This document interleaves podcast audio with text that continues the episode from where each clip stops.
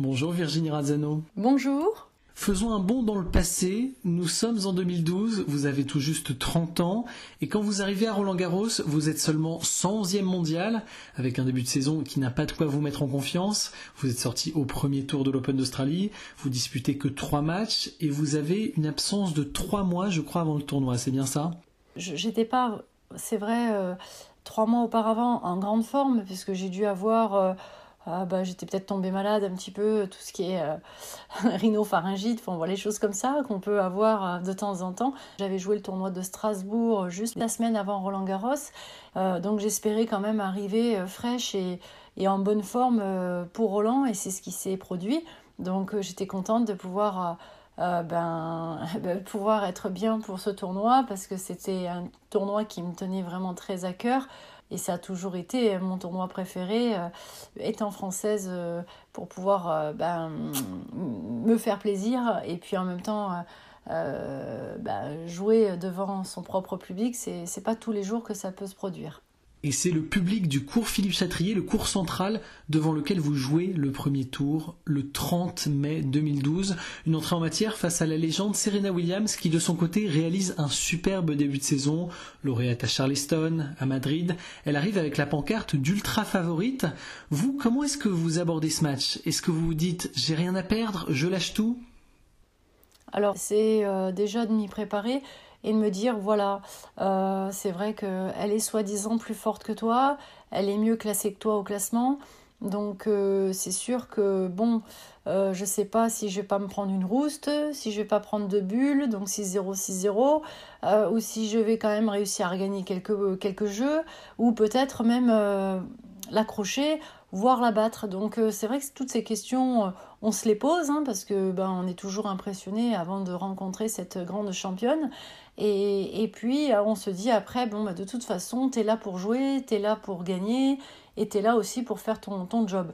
Donc, euh, le job, c'est toi, te donner euh, les meilleures conditions possibles pour se préparer avant ce match sur le plan tennistique, physique et mental, et d'être la mieux possible pour avoir tous ces atouts le, jour J de la rencontre et se donner à fond. Donc, moi, c'est ce que je souhaitais. Je voulais me donner à fond, que je n'ai aucun regret en, sortant du terrain après ce match et surtout que je me sois fait plaisir en même temps euh, à ce que je puisse euh, pratiquer euh, mon meilleur tennis pour pouvoir lui poser des, difficultés ou voir peut-être même la battre, parce que moi je rentrais pour la battre, donc j'étais vraiment très motivée et déterminée à, à rentrer pour, euh, pour, pour ressortir avec cette victoire.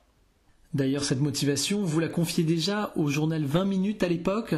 Je vous cite Virginie, ça fait trois jours que je ne dors pas très bien. Avant une heure du matin, je tournais dans mon lit, mais j'avais les dents aiguisées. Donc ces tirages difficiles que vous avez souvent subis d'ailleurs, en fait, ils vous abattent pas. Vous tournez ça en une source de motivation supplémentaire, c'est ça? Oui, alors euh, c'est vrai que j'ai eu souvent des tirages difficiles, euh, tirages au sort difficiles euh, dans à, ben, Roland Garros, mais aussi dans d'autres grands chelems. Donc il fallait que moi, à chaque fois, bon, je commençais à avoir cette petite habitude à me dire, bon, bah, c'est comme ça, hein, il faut faire avec. Et puis, et puis bah, bien se préparer pour, pour, pour jouer. ce match, il a fallu que je le prépare en amont, bien entendu, et donc j'ai pas très bien dormi pendant les trois jours avant de, de, jouer euh, ce match euh, sur ce premier tour face à Serena.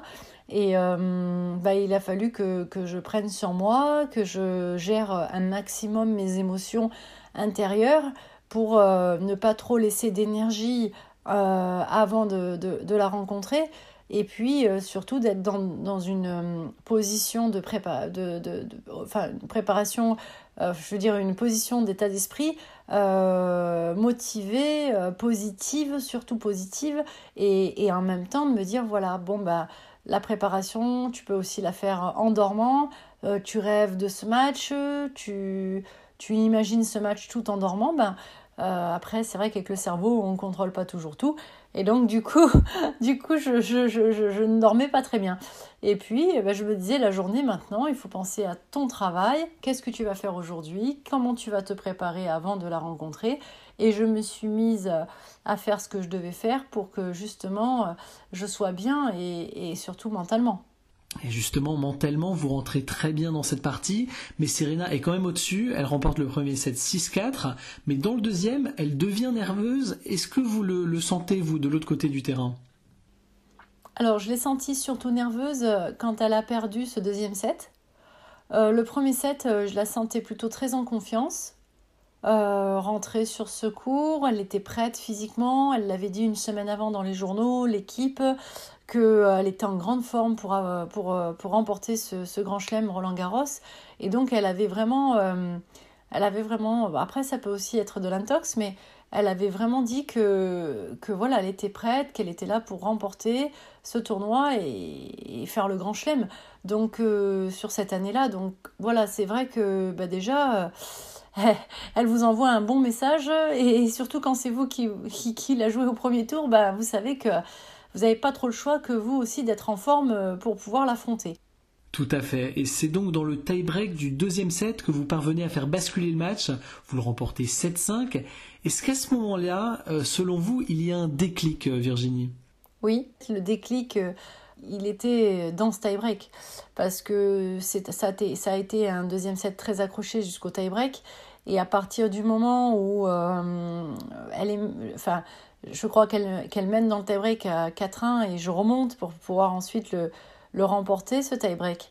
Euh, je, crois que c'est à partir de ce moment-là qu'elle a été très nerveuse et qu'elle a craqué sur le, le, cours de tennis lors du changement de côté, a versé quelques larmes sans que moi je le vois bien sûr, parce que j'étais très concentrée sur mon objectif de, jouer mon match à fond. Et du coup, c'est à ce moment-là que je pense que le, le tournant du match c'est un nouveau match. À partir du début du troisième set, on repart sur un, nouveau combat, un nouveau match. Euh, et on repart à zéro toutes les deux. Et avec déjà les plumes que nous avions laissées toutes les deux entre le premier set et le deuxième set. Donc que ce soit sur le plan physique, que ce soit sur le plan mental et aussi tennistique, puisqu'il faut, il faut quand même jouer au tennis. Alors, il faut jouer au tennis, mais il faut aussi avoir un sacré mental pour s'accrocher à ce moment-là, d'autant que le match va durer au final plus de 3 heures. C'est sur ressources physiques, mentales. Où est-ce que vous allez les chercher à ce moment-là? Elle vient, je pense, d'une éducation euh, personnelle que j'ai pu aussi euh, avec mes parents quand ils m'ont euh, éduquée dans, dans, ma vie perso, mais aussi dans ma vie de, de joueuse de tennis, que j'étais dans l'apprentissage quand j'étais toute petite. Et, et, c'était ce sport que je voulais faire à l'âge de 6 ans et demi.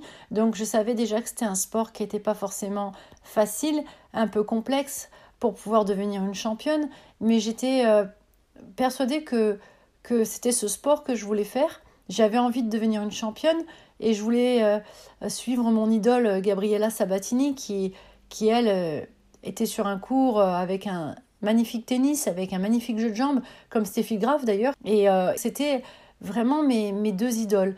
Et cette éducation de ne rien lâcher, de me dire, voilà, quand on est parent, on dit à ses enfants, voilà, c'est un sport pas facile, il va falloir t'accrocher, euh, te battre de temps en temps quand tu seras en match face à un adversaire.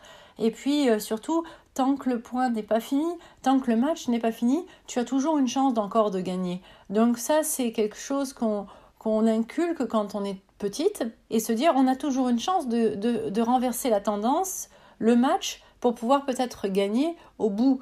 Donc euh, ça vient aussi de, bah de, de, de, ma vie aussi, de, de, toujours vouloir avancer, de vouloir rester debout, de rebondir à chaque fois quand il y a un échec, euh, un échec sportif bien sûr, et, et puis, euh, et puis se dire, bon, bah, pour être meilleur, il va falloir que je fasse mieux la prochaine fois, et pour faire mieux, il va falloir s'entraîner et donc travailler dur. Donc cette méthode et ce protocole que, que j'avais déjà petite jusqu'à ce que je m'épanouisse professionnellement euh, dans le monde du tennis euh, professionnel, eh ben, euh, il a fallu du temps, il a fallu des heures d'entraînement, il a fallu aussi du calme de temps en temps pour pas être trop nerveuse. Et puis la gestion du stress, ça fait partie de, de, ce sport qui est très complexe pour, pour devenir une championne. Et j'ai su, moi, faire en sorte pour que pour que bah, mon rêve quand j'étais petite puisse un jour se réaliser. D'autant qu'en fin de match, vous avez des crampes qui vous paralysent littéralement. Quand l'une d'elles apparaît, vous poussez d'ailleurs un cri de douleur et l'arbitre vous colle un avertissement pour comportement antisportif, je crois. Oui, au troisième set, je, je commence à être un petit peu moins bien physiquement. Euh, c'était, euh, je menais en plus 4-0, je crois, ou 4-1 je commence à avoir euh, bah, une crampe à la cuisse droite, puis une crampe à la cuisse gauche, puis le mollet gauche. Puis alors, là, je, plus le match durait au fin du troisième set, plus les crampes, elles commençaient à, venir de partout. Et ce petit cri sur la, sur la crampe, euh, première crampe euh, que je ressentais cuisse droite, pour pouvoir, pousser au service déjà, bah là c'est un petit cri que je pousse sans que forcément Serena Williams qui est en face, quand même pas très proche de moi, entende pas euh, ce cri, je me prends euh, un avertissement par le juge arbitre qui me sanctionne avec après une pénalité. Donc euh, là, j'ai trouvé ça un petit peu trop sévère pour ma part, puisque je ne méritais pas, à, mon point de vue, ce, point de pénalité, cet avertissement avant, parce que même moi, je veux dire, j'ai presque même pas entendu. si quelqu'un avait entendu ce, cri, c'est seulement elle peut-être. Mais Serena, même ça l'avait surprise sur le terrain, puisqu'elle a été étonnée pourquoi je me prenais un avertissement. Et comment vous faites à ce moment-là, Virginie Razzano, pour garder votre sang-froid? Oui, alors là, c'est sûr qu'à ce moment-là, ça aide pas pour moi, euh, parce que ben, on pourrait très bien euh, soit vraiment s'énerver, énormément s'énerver, et puis euh, et puis sortir du match, euh, sortir de sa concentration pour pouvoir éventuellement finir le match dans les meilleures conditions possibles en ce qui me concerne, et si possible aussi rester sur euh, une ligne conductrice qui me permettrait de gagner ce match.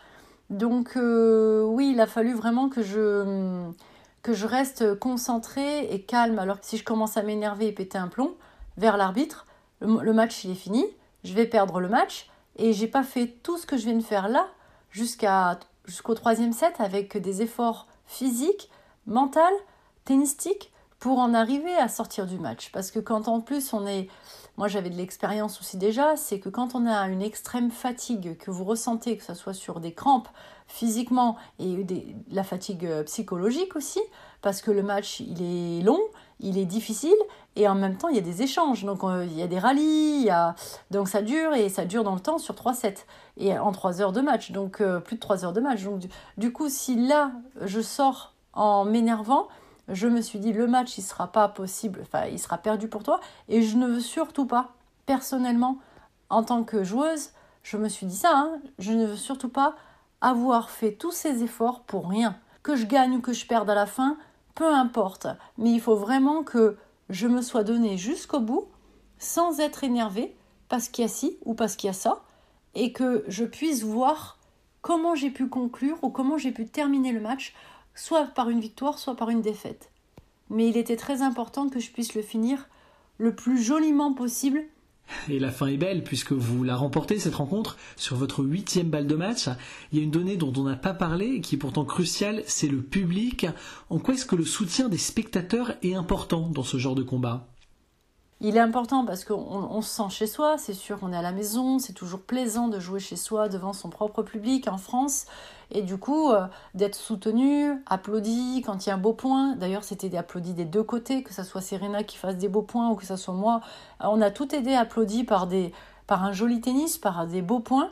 Et, il est vrai que hum, il est vrai aussi que ça peut être bien une, pression positive pour, pour moi, comme ça aurait pu être une pression négative vis-à-vis du public. Euh, euh, le fait d'être soutenu et encouragé parce qu'il y a des Françaises ou il y a des Français ou d'autres personnes qui peuvent ne pas se sentir bien ou à l'aise, on va dire, quand on a beaucoup de public derrière soi parce qu'on a envie de bien faire. Et, et, du coup, moi, c'est vrai que j'ai aussi envie de bien faire comme la majorité des Français et des Françaises euh, quand on est sur un cours de tennis mais euh, j'ai cette force en moi qui me permet de me dire ok ça peut être une, pression euh, supplémentaire à ce que le public soit derrière moi parce qu'en quelque part ils, veulent que je, que, je fasse bien que, que je joue bien que ils veulent voir du beau tennis ils veulent voir un, joli spectacle.